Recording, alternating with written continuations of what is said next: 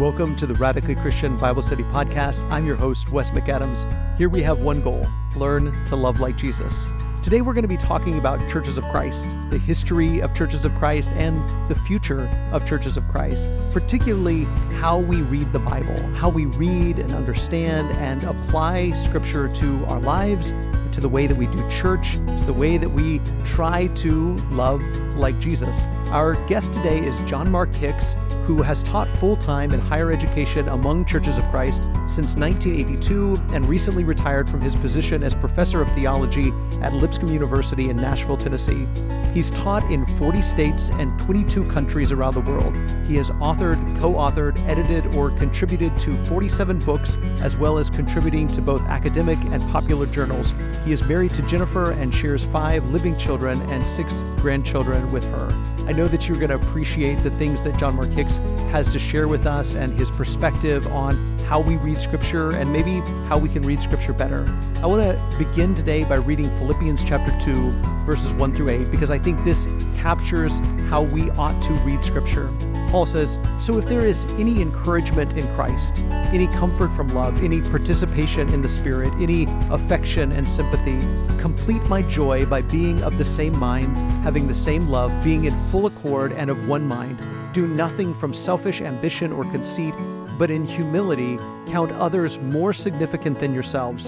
Let each of you look not only to his own interests, but also to the interests of others.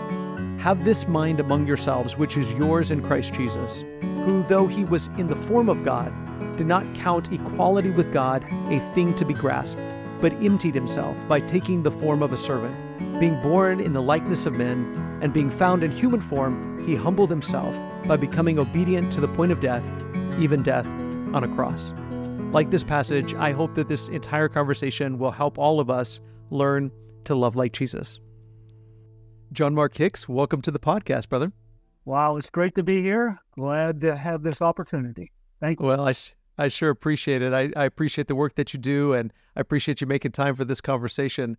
I, I've been thinking a lot about this recently. I, I suspect that most of the audience of this podcast is probably associated with Churches of Christ or has been associated with Churches of Christ at one point, or at least familiar with Churches of Christ, but that may not be the case for a lot of people. But you have a unique uh, understanding of our history within Churches of Christ. So, for those who may or may not be aware of the history of Churches of Christ, what what are we? Uh, where, where did we come from? What is the the restoration movement that we're a part of? I would love a, a short history lesson for for both those inside and outside of our fellowship. Well, in general terms, we come out of the Great Awakening period of the 1810s, 1820s, 1830s. And our particular interest uh, in terms of origination was we were, our, our, our leaders at that moment were put up, put off, I should say, by the divisions among Christians. Hmm. And so they were interested in both uniting Christians and purifying Christianity. So both of those things were going on. And the way in which they thought that would be best done would be to restore the ancient order of the New Testament, to restore the church, you might say, to bring it back to its pure state, status. And they, then that point was to try to unite Christians. That was the goal, to unite Christians through restoring the ancient order for the sake of evangelizing the world. Those hmm. three things are part of the matrix unity, restoration of the ancient order, and evangelism or mission revival. And so that group um, originated in the 1810s, 1820s, led by Barton W. Stone, Alexander and Thomas Campbell. They united, those two groups united uh, in 1832, and we became kind of one movement at that point. A movement that then divided in different ways over the next century, but the emphasis of Churches of Christ in particular was most of all on the restoration aspect.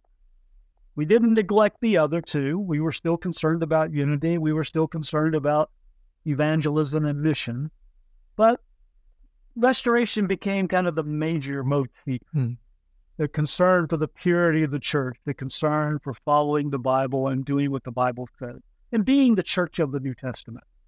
And so that history, which emerges particularly as churches of Christ in the 1880s, 1890s, and into the 20th century, is what most people would know when they saw a sign on the on the side of a building, Churches of Christ or Church of Christ. It would be that group, the conservative group, the group that wanted to conserve in the sense of preserving the ancient order of the New Testament and to continue to practice that uh, in a faithful way. Still concerned about unity, still concerned about evangelism, but that's what you're going to find in most churches of Christ when you walk through their door. You're going to find them wanting to be the church of the New Testament and to be called Christian and not by any other name, not known by any other denomination, but to just be Christian. And that's kind of the simple version of uh, our origin. Yeah.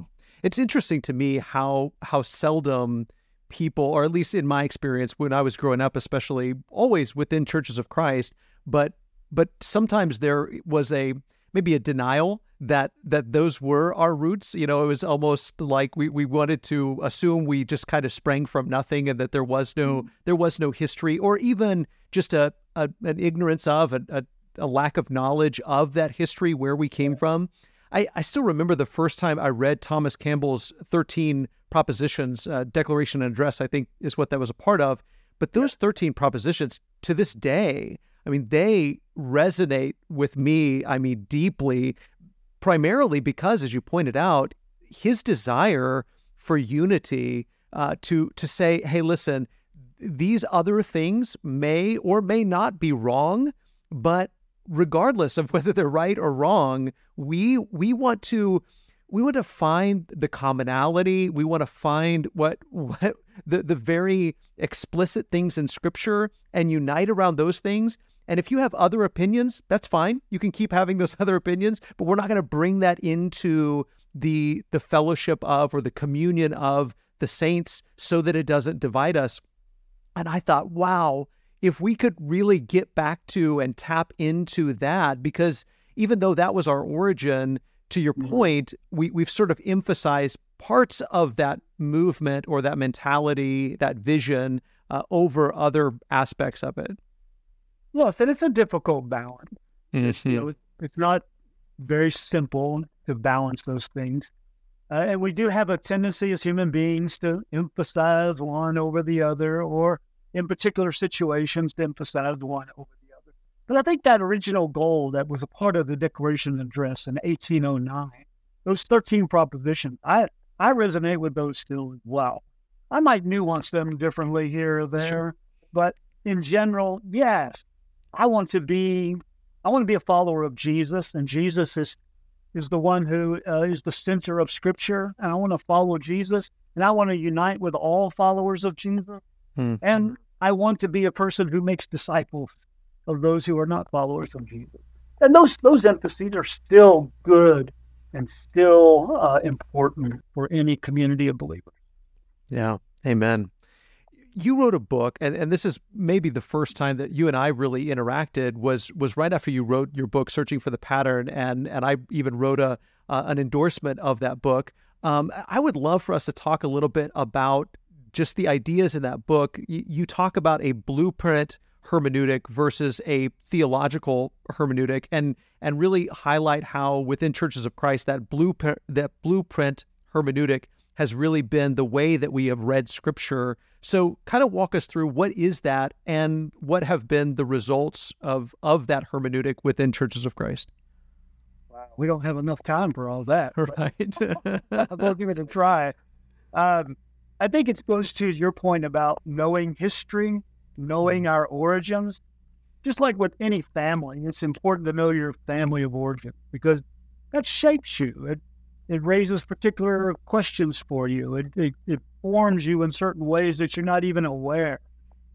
Well, when we go back to the origins of the Restoration movement, what we see is um, a practice or a particular way of reading the Bible that we did not originate.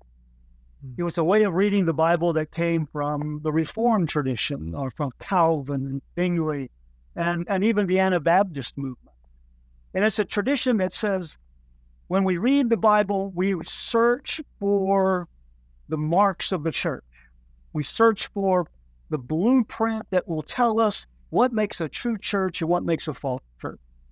And that that true church, false church is found in a blueprint that is embedded in the document itself. It's not there explicitly. I mean, we don't have a list of five acts of worship or even a list of five steps of salvation. But we believe, because this is the Word of God, and the Word of God is to regulate us, it's called the regulative principle. It goes back to the 16th century Reformation.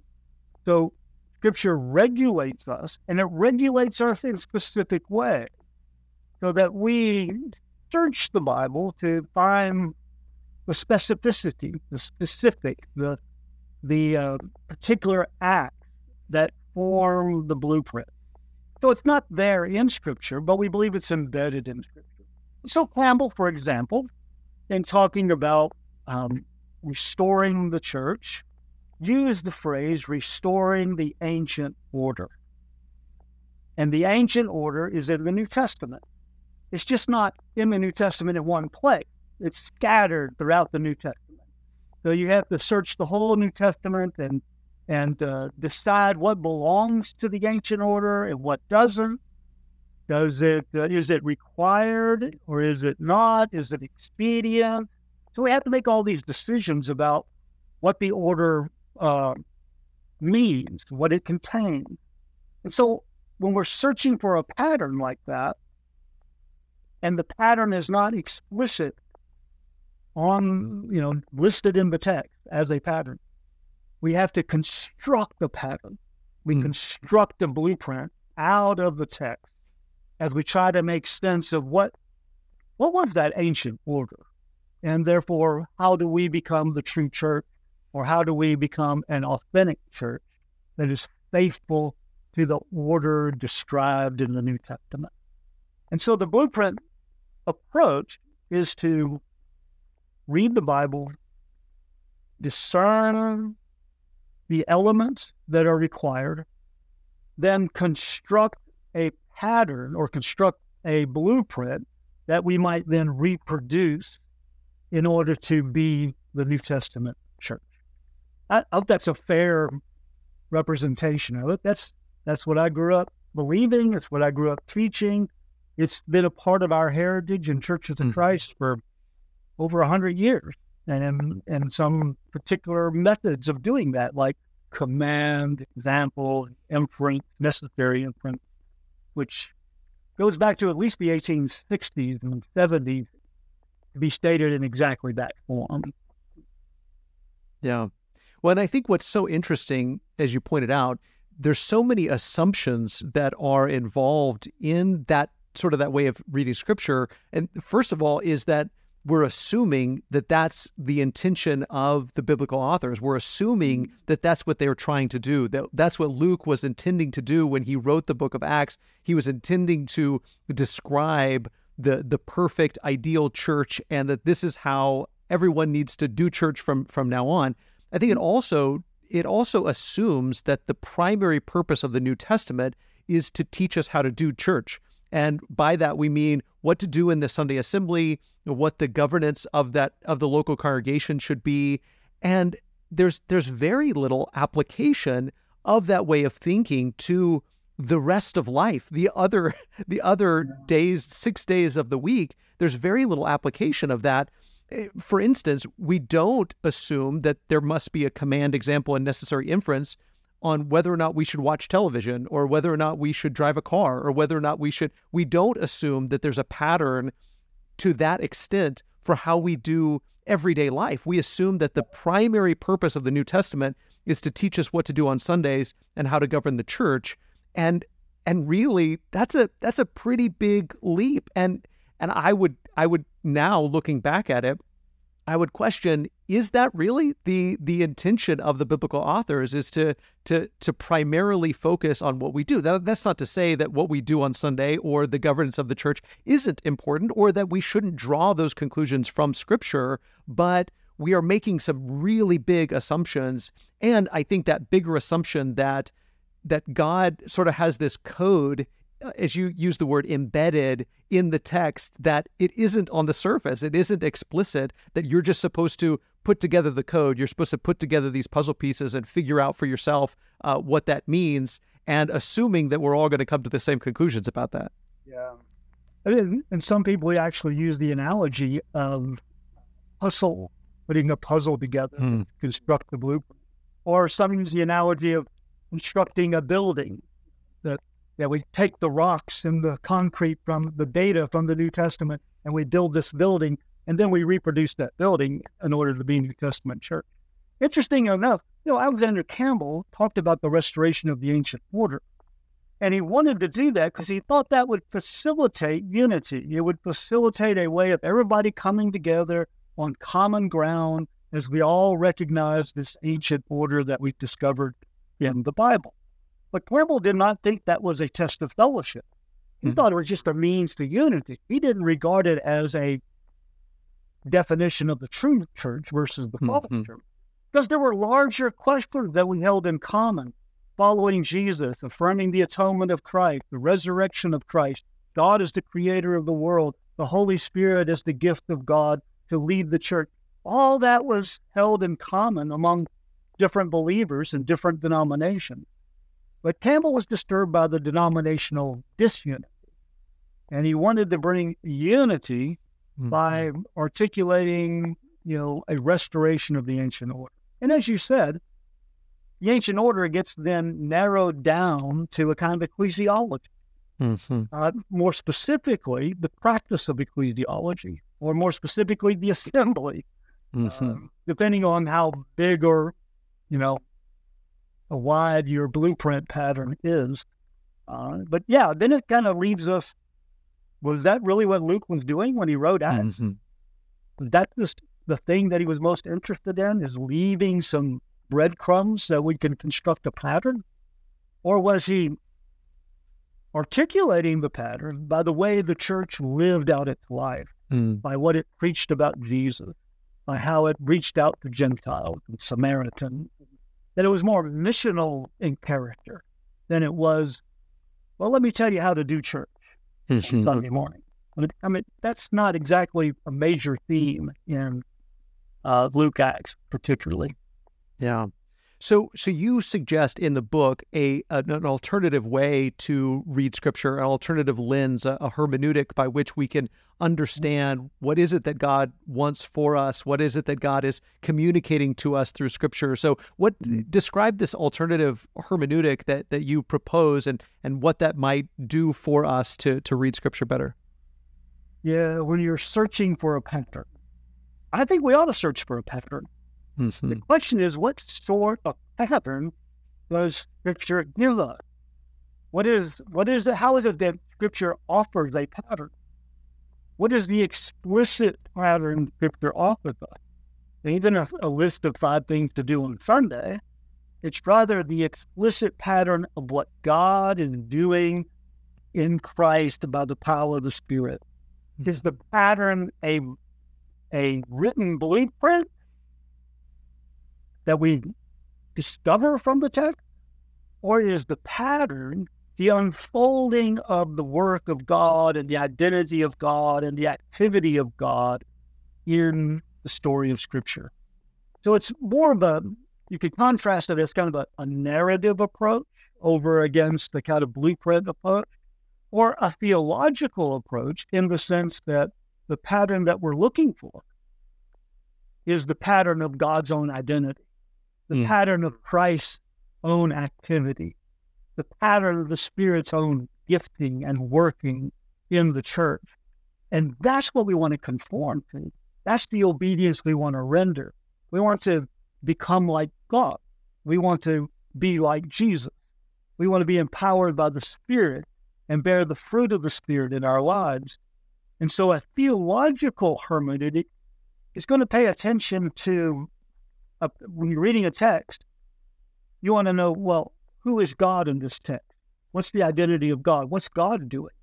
How is God trying to form us? What is God wanting to make us into? What are we hmm. supposed to become because of what God is doing in this text?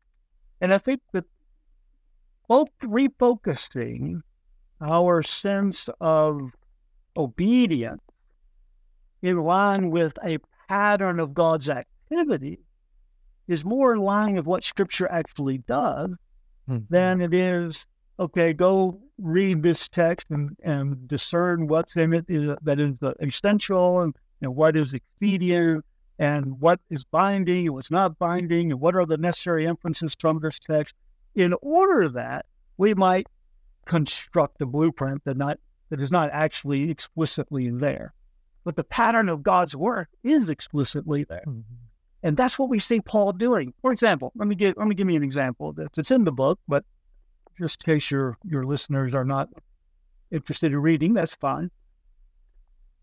You know, 1 Corinthians 16, verses 1 and 2, some read that as this is a command for all churches everywhere to have a communal collection of money for the treasury. And if you don't have that on Sunday morning, you're not a true church. I mean, that's how I grew up. I, I don't, that's what I actually taught at the time. And so you read 1 Corinthians 16, 1 and 2 as this blueprint. This is the blueprint for what it means to give on Sunday. So I, you probably heard said, I've said, God commanded us to give every first day of the week. Mm-hmm. Well, I don't think that's what that text is about, but that's the way a blueprint search might take it. They draw from that that blueprint pattern but I don't think Paul intends it that way. It's more of an arrangement for question of funds on this third missionary journey. It's not about a church treasury. It's not about even necessarily a Sunday morning assembly, though it could be. Mm-hmm. Not necessarily, though. Instead, when Paul wants to encourage a church to be generous and to share in this collection that he's taking up on the third missionary journey, he uses theological argument. Mm-hmm. He says, We want to be like Israel in the wilderness, where God said, Take the manna, but no one needs too much and no one needs too little. We want to be like the blessed person in Psalm 112 who scatters their gifts to the poor. We want to be a community of grace that God has graced us, so we're going to grace others with our monetary resources so that they may grace God, give thanks to God. And more importantly than everything, this is going to be a test of what do you really believe this story? Do you believe this story? Do you believe this reality that God, that Christ, though he was rich, became poor so that we who are poor might become rich? Do you believe that? Mm-hmm. If you believe that, and grace is the dynamic operating in your heart, you don't need a rule. What you need is that theology to, to form your heart in such a way that you become a generous person because God has already been generous to you. That, you know, it's, it's, it's sort of like a blueprint a, a approach tends to, doesn't have to, but tends to go to rule making. And there's nothing wrong with rules. Rules are a good thing. I'm not against rules. But Paul doesn't address this generosity question with rule. He doesn't say, I told you every first day of the week. Over, settle. Now, now he says, I'm not going to command you, but I want to test the integrity of your heart. Do you really believe it? Yeah, God gave me a rule that said don't spend more than 30% on your housing. I can follow that. Hmm. check that off. Don't give 20% to the poor. Oh, I can check that off. Give me a rule, I can check it off. But when Paul says, I want to test the integrity of your heart, ooh, that means I got to wrestle. Mm-hmm. I got to wrestle with how I spend my money. I got to wrestle with whether I share my money and how much I share my money. It's not just some kind of simple uh, equation that I could figure out in my head. It's rather wrestling with the heart how generous of a person am I going to be? How can I be more generous? How can I be more like God? How can I be more like Christ? How can I be more like a community where somebody doesn't have too much and no one has too little? That's that's the struggle of faith. And it that's the maturing of faith. Keeping rules keeps us superficial. It's just at a level of, oh yeah, I did that. Oh yeah, I did that. Doesn't have to stay there, of course. I know a lot of people who live by rules but had deep faith.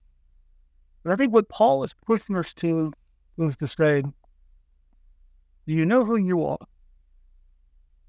Do you know who God is? Do you know what God has done for you? Now become that. Mm-hmm. become that. And that takes a lot of wrestling, struggle, growth, maturity. And that's kind of the difference in some ways between the blueprint and the theological hermeneutic. Now, I would want to say this is also, Wes, that um, those two are not necessarily mutually exclusive. That's right. Not necessarily. Now, the blueprint is can get us off mark, Mm-hmm. and it can create patterns where there are none, and that would be a problem. And the theological dimension, I think in our history, we've had that theological dimension working in the background, sometimes as a Mhm. foreground. I can think of James A. Harding, for example, in his series on giving or his series on the Holy Spirit, where he's doing this kind of theological thing. He's not calling it that, but we do it in our songs. Tell me the story of Jesus. Mhm. That's a theological hermeneutic. Tell me the story of Jesus because I want to be like him. Oh, to be like thee, right? Or one day, you know, the song "One Day." That's telling the story. We've been we've done that in a lot of different ways, but we have tended, as at least as I see it in my own history, in my own personal story, we tended to focus on the pattern or the blueprint that we created out of the text and set it up there as the prime. I don't know if I want to say the primary thing, but is a major thing, or at least it was the major guideline for the difference between a true church and a false church. Or to put it in the why am I a member of the Church of Christ? Right. Mhm. That's that that list is primary in that Mhm. question. And that's that's unfortunate. But I do hold I do think that our history are no both of them. So the theological hermeneutic is really not a new hermeneutic. Mhm. It's really a, a re-emphasis on an older hermeneutic that we can find some unity in. We can find some some shared common convictions in that theological story. The story we sing about when we worship. Yeah. That's the story we sing about. At other times we're fighting about difference. Mhm. fighting about all those blueprint issues. When in fact, when we sing those songs together, we are enjoying the community and the commonality of a shared faith that's based on a theological hermeneutic. Mhm. Oh, Yeah. that makes it Yeah, I think that makes perfect sense, and I, I wish sometimes we would live out the theology that we sing sometimes, and and I've often wondered if if I preached the same things that we just sang, would we believe it when somebody preached it as much as we acted like we believed it when we sang it?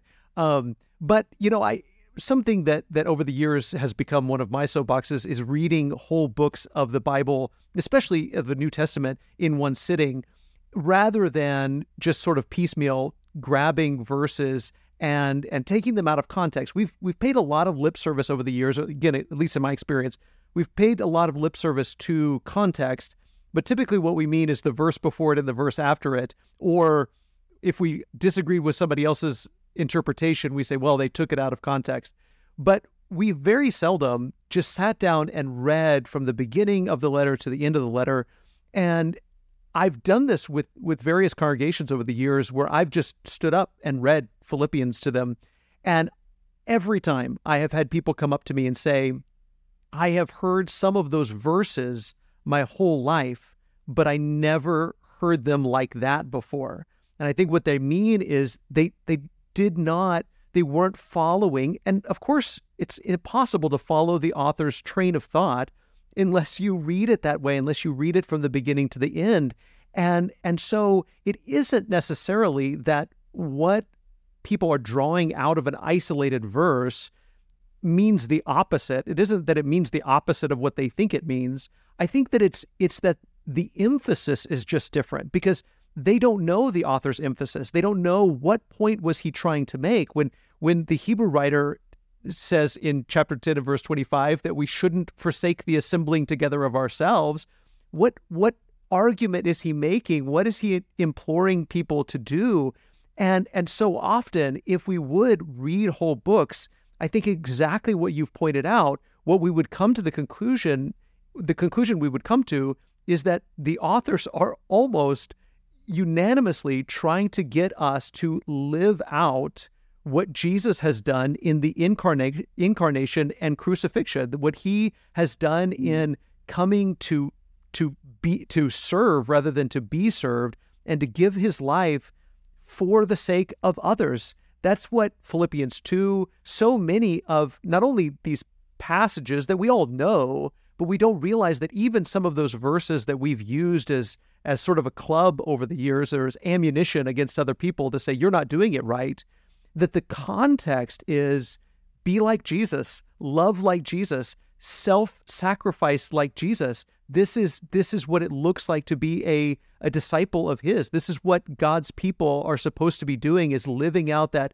grace and mercy and love the way Jesus did in becoming human and dying for your sake. And to your point, even as far as giving, and we, again, it's not that it's wrong or bad for us to take up a collection on the first day of the week. That's good. It, it's apparently what Christians have done for a very long time. But what's at the heart of that? And and we end up, I'm afraid, sometimes in our application of this blueprint hermeneutic, we end up violating some of the explicit commands that the author is making. Paul's whole point was I don't want you to give out of compulsion. I, I want you to give cheerfully. I don't want to twist your arm. But we take these same passages and take them out of context and use them to compel people to give, to twist their arm. It's like that's that's exactly what Paul was trying not to do. He was trying to change their character by pointing them to the cross. And so I'm afraid sometimes in our effort to uh, restore the ancient order in our, in our effort to follow that blueprint,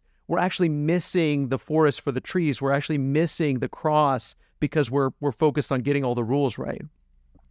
You said a lot there, and, and wonderful. I, you know, I, I would amen what you said. I, I particularly like the idea of reading whole books at a time as a way of getting us out of a blueprint mentality right? Because the blueprint mentality searches for proof text, mm-hmm. right?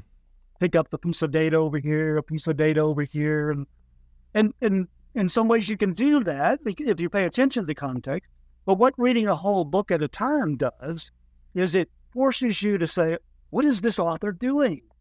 What is the argument of the text? What is the flow of the text? What is the theology of this author? Mm-hmm and what is he trying to form this community into and form them to become? And we pay attention to that instead of reading that text, trying to find the nugget that fits into the pattern or out of which we can make constructive. So it, it takes us away from proof texting yeah. and moves us more into a kind of, well, I think a narrative hermeneutic or a hermeneutic that recognizes the whole and follows the path of the argument. But as you said, we can take the blueprint, and I agree with you that there's nothing wrong. In fact, I think it's a good practice to have a, a communal act of giving. I think that's a spiritual discipline that forms us communally. I'm all for it. I'm not against it. I just don't think it's a blueprint requirement. Yeah. What it is, is an expediency that arises out of the way we value generosity. Mm-hmm. As we respond, even as we respond to the Lord's Supper, as we respond to the gift of God in Christ, we respond with a gift of our own. And we say, Thank you, God, by sharing out of our resources. So there's nothing wrong with it. But unfortunately, when we made it a part of a blueprint and made it a part of what it means to be a true church. Mm-hmm. And if you don't do it, you're a false church. If you give digitally on Monday instead of giving sun on Sunday, I mean, people are feeling Mhm. guilty about giving on Monday. I don't know if you've experienced that. Yeah. But they feel guilty about giving on Monday because they're supposed to give on Sunday, and that's the rule. Well, it's not the rule. Uh, giving on Monday is the is an expression of the heart of God, and we ought to value that. I do like the idea of communal giving, though, because I think Yeah. it is a statement that we are a community, we are a people who believe in generosity, and we are willing to do that in a public way. And so I don't want to see that go away at all. But we need to root it in the in the right thing, not in the blueprint, but rooted in the act of God in Christ, who Yeah. became poor for our sake, so that we might become rich.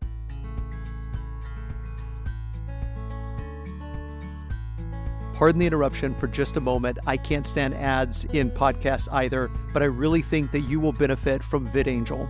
If you haven't already tried VidAngel, I want to encourage you to try it. If you stream any kind of online videos, if you use Netflix or Amazon Prime or you rent movies through Amazon, I really encourage you to check out VidAngel because it will help you to filter out all the things that you don't want in those movies, things like bad language and sex and violence. You can choose whatever filters you want, whatever strength you want. You can get really granular and filter out exactly what you want to filter out and leave in there whatever it is that you want to leave in there.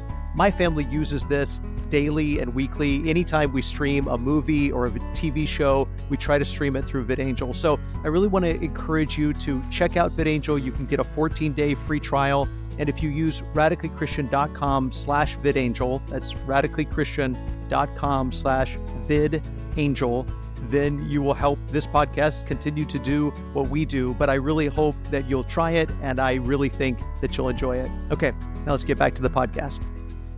Amen. Amen.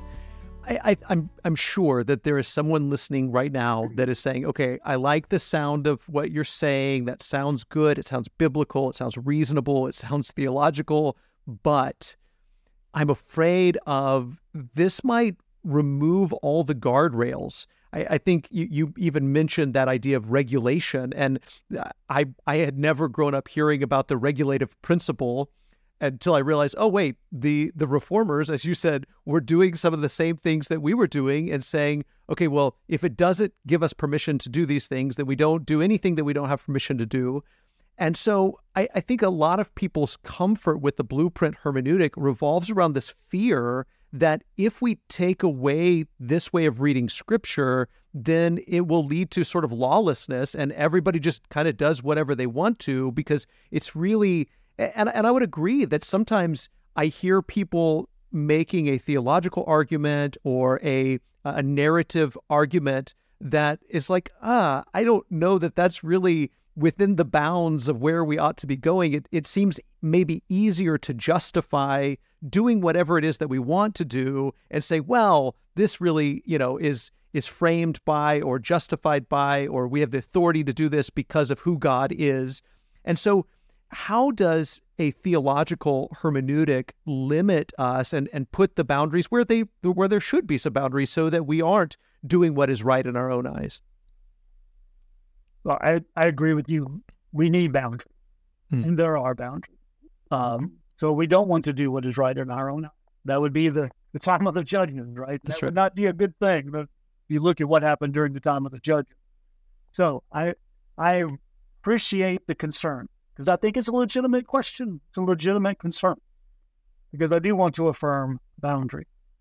Now, on the one hand, sometimes we do that in a blueprint way as well. We Mhm. we read some text in order to confirm our blueprint. Mm.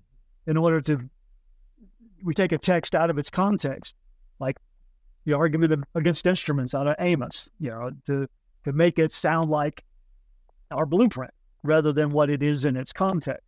So it can be done with the blueprint as well, especially in the uh, in the in the process of proof texting, taking a text out of its context.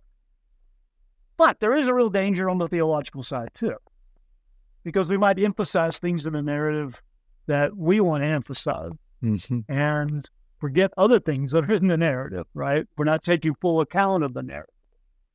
But let me be more precise. Um, one of the boundaries, I would say, is anything that subverts the gospel. Mm. If it subverts the gospel, it's wrong. Now, you have to back up and say, well, what is the gospel? Hmm. Well, take, for example, 1 Corinthians 11. In 1 Corinthians 11, they were eating the Lord's Supper in a way, in a form that divided the body rather than uniting it, divided along socioeconomic lines, free and slave lines. So when we see that, we say, well, that is a wrong way to do the Lord's Supper. Now, why would I say it's the wrong way? Well, because the way it is done subverts the whole point of the gospel to reconcile people and for them to eat at the same table, to have one bread and one cup in that sense of unity. And so anything that divides uh, the table is going to be a subversion. Uh, it divides the table because it subverts the gospel, because the gospel wants us to be united. So that would be one sort of thing. So I would want to say, let let's read the scripture, understand what the theology of God at work in the world and the identity of God and what the gospel is and what the gospel's purpose is and how it unites us and how it reconciles us.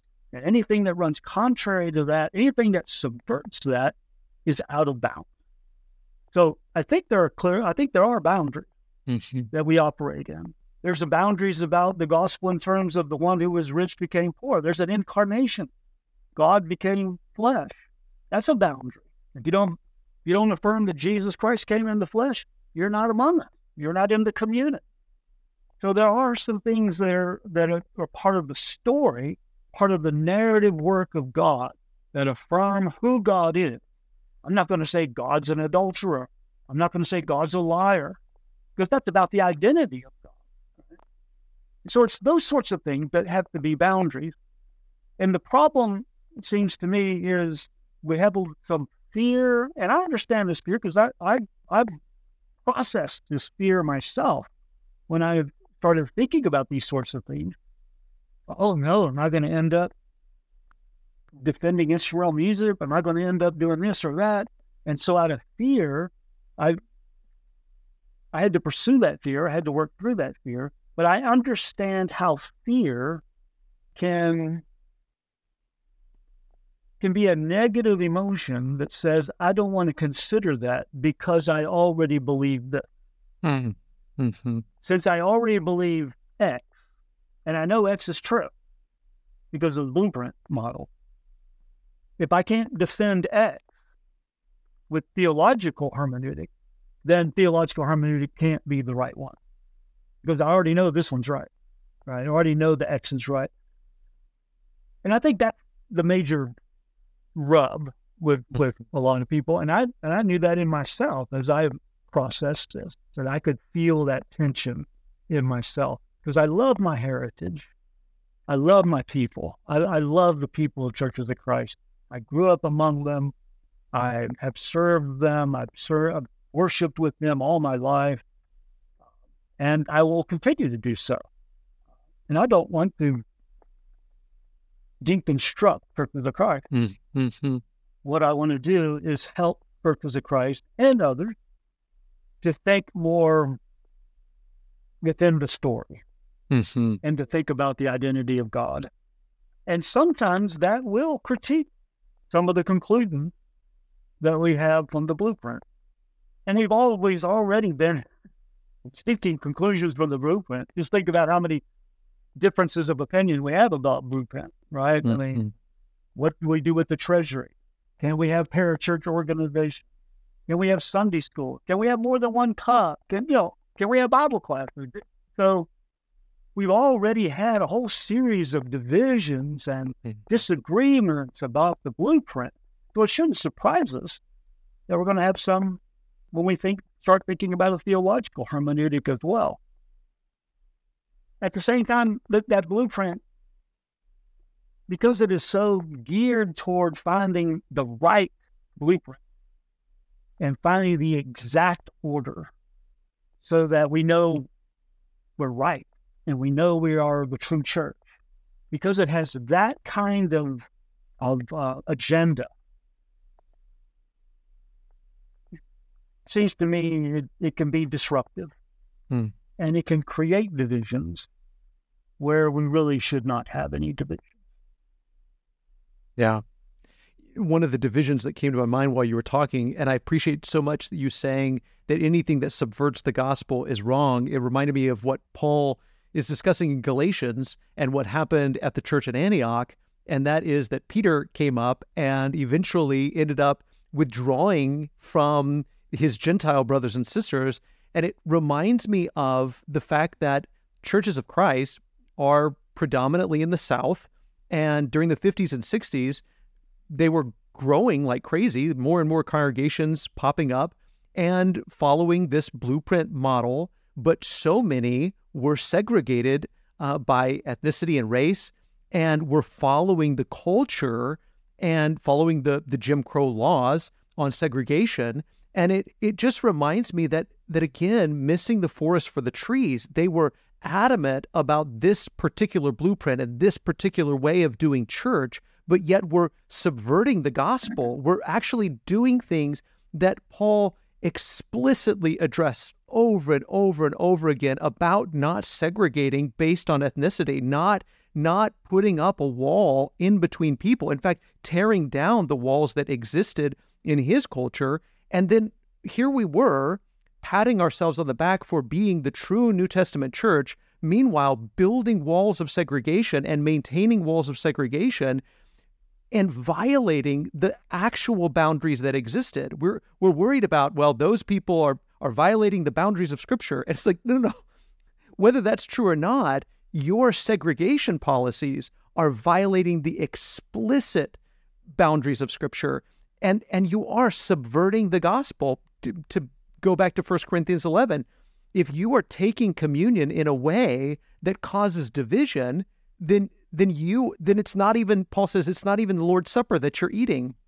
And so I, I can't help but think back to our our history within churches of Christ when we were creating division because we we we thought that we had found this this code, this this blueprint in the scriptures, and and we were actually violating the things that were were right there on the the the explicit level of scripture telling us not to do and we're going right over those guardrails and and just totally forsaking what what scripture was telling us to do.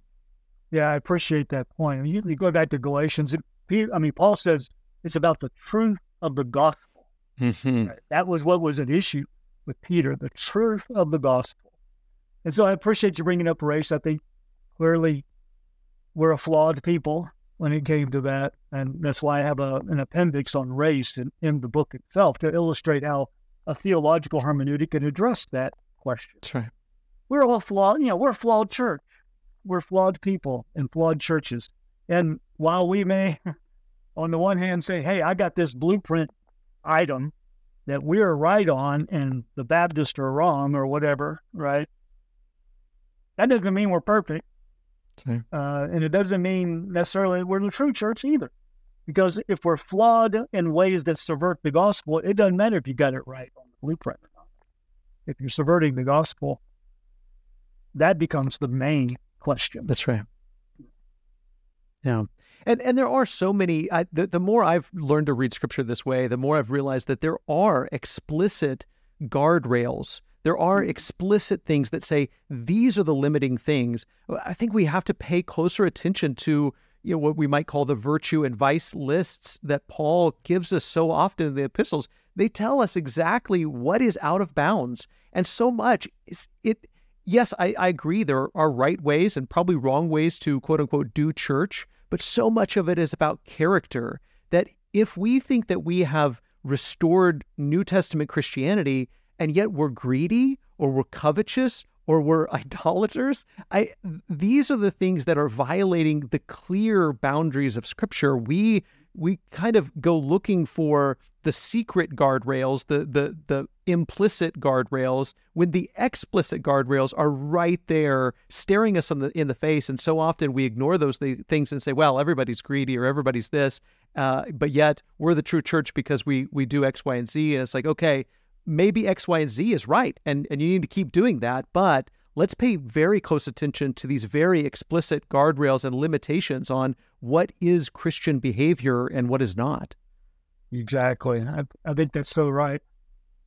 It's finding the center of our faith in who God is and what mm-hmm. God has done, and the pattern that we find in the life of Jesus, in the person of Jesus, who is the image of God, and we are called to conform to that image. That is that is the generating trajectory of all of Scripture is to become the image of God and to live out our lives as embodied images of God, which includes ethics. It includes rituals too. It includes practices. Right. Right. Practices like Israel had practices. Jesus had practice. Jesus went to church every Sunday. Okay, not every Sunday. He went to synagogue every Sabbath, right? So when I have um, when I have students ask me, why you go to church every Sunday? You know, they don't, you know, it's not that thing for them. I said, well, Jesus did. Are you a disciple of Jesus? Hmm. You're a disciple of Jesus. You're going to gather with the community on a regular basis. If you're a disciple of Jesus, you're going to be baptized. You're going to follow Jesus into the water. If you're a disciple of Jesus, you're going to go to the tables of the marginalized and the poor. And you're also going to go to the tables of the Pharisees. Because you want to live out the embodied life of God in the presence of all people in order to draw all people to God. And so finding the pattern, not in stringing together some proof text, but finding the pattern in the trajectory and flow of the activity of God and Jesus by the Spirit. That that to me is what theological interpretation is about.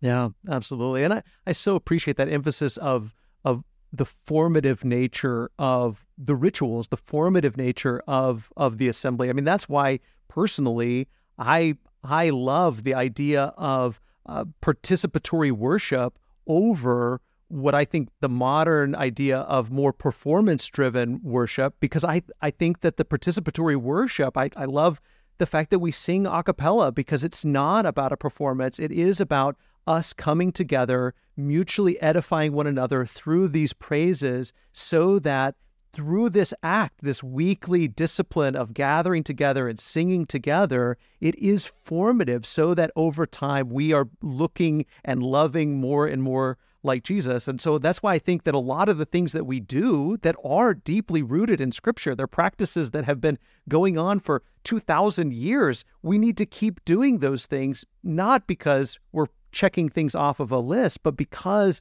they are effective at forming us into the people of God, sometimes whether we know it or not, and and and just participating in these things is is deeply formative. John Mark, I, I know we're we're running out of time, and, and we definitely don't have time to say how do we solve all of the the divisions within churches of Christ. But let me just ask this: it, it we don't all agree. I used to believe that that if we just all read the Bible and we all read it wanting to do the will of God, we'd all come out with the same conclusions. But obviously, that's not the case. And you and I probably we could make a list of things we don't uh, all we don't both agree on, but we have unity. So how how do we how do we have a fellowship of people who sometimes deeply disagree on how we do things or deeply disagree on what passages mean, but still continue to maintain the unity of the spirit and the bond of peace? What does that look like? What advice would you have for us? I, I suppose I would want to say that at, at, at the bottom, at the primary level here, is that story of God that we confess that God created the world and that God chose Israel and that God became human and God on the cross died for us and was raised and ascended and poured out the Spirit upon us to form us into his own image, to form us into the sort of people who would um, be missional light in the darkness and be the salt of the earth that the story of the gospel, and here I want to I want to use gospel not as a synonym for the New Testament, hmm. but gospel as that story that the New Testament bears witness to. That is the story of God in Christ, not the Spirit. that that's our unity. That's where we find commonality. That's what we confess. We both confess Jesus is Lord. We both confess that God created the world. We both confess that Jesus was raised from the dead. We both confess that God became human. And we both confess that the goal of God is to form us into the image of God and that we are to become like God in generosity and kindness and in righteousness and justice mm-hmm. as well. That's, that's our common ground. Think about what we sing about to come back to where we started in some way. We, we sing a story and that's what unites us.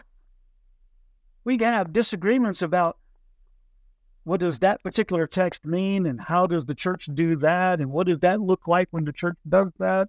We can have disagreements about that. But I tell you what, we could probably sing Tell Me the Old Old Story together mm. and share that in common. That may be too broad for some people. It may be too wide for some people. But I think as we read the Bible, as you suggested, you know, one book at a time, what's going to arise out of that is not, okay, here are the three things that make a true church mm-hmm. and distinguish us from the Baptists. What's going to arise out of that is a sense of the story of Jesus sent by God who poured out the Holy Spirit upon us. That's what's going to emerge. And this is the kind of community we are supposed to become. And that's where we can and unity. It's a yeah. it's a kind of a Christological unity mm-hmm. rather than an ecclesiological unity. Now, don't hear me wrong on that one. I don't. I'm not saying church versus Christ. I do not believe that at mm-hmm. all. What I mean by ecclesiological is the debate about the blueprint and the kind of ecclesiological perfectionism that has burdened many of us. We got to get this right. We got to get this perfect so that we make sure we go to heaven. That kind of perfectionism subverts the gospel itself mm-hmm. because it says, I got to get all this right or God won't save me. Well, then, if you got it right, God doesn't need to save you. Mm. Right? Means we're all flawed. Mm-hmm. Our, our blueprints are flawed. Our righteousness is flawed. And what unites us and what saves us through the gospel the gospel of Jesus Christ. That's kind of where I would want to find the unity. Yeah. Amen. I can't think of a better place to end than that. I, I think that's exactly that. It's exactly what our focus has to be in our in our personal walk with Him is His grace and His mercy and His sacrifice. Uh, but that's what that's what unifies us in Christ. So, John Mark Hicks, thank you so much for your work. Thank you so much for this conversation, brother. I can't tell you how rich this has been. Thank you. Well, thank you, Wes. I appreciate your work and I appreciate the way you model civil discussions and, mm-hmm. and healthy discussions. So thank you for that. I appreciate what you're doing as well. Likewise. Thanks, brother.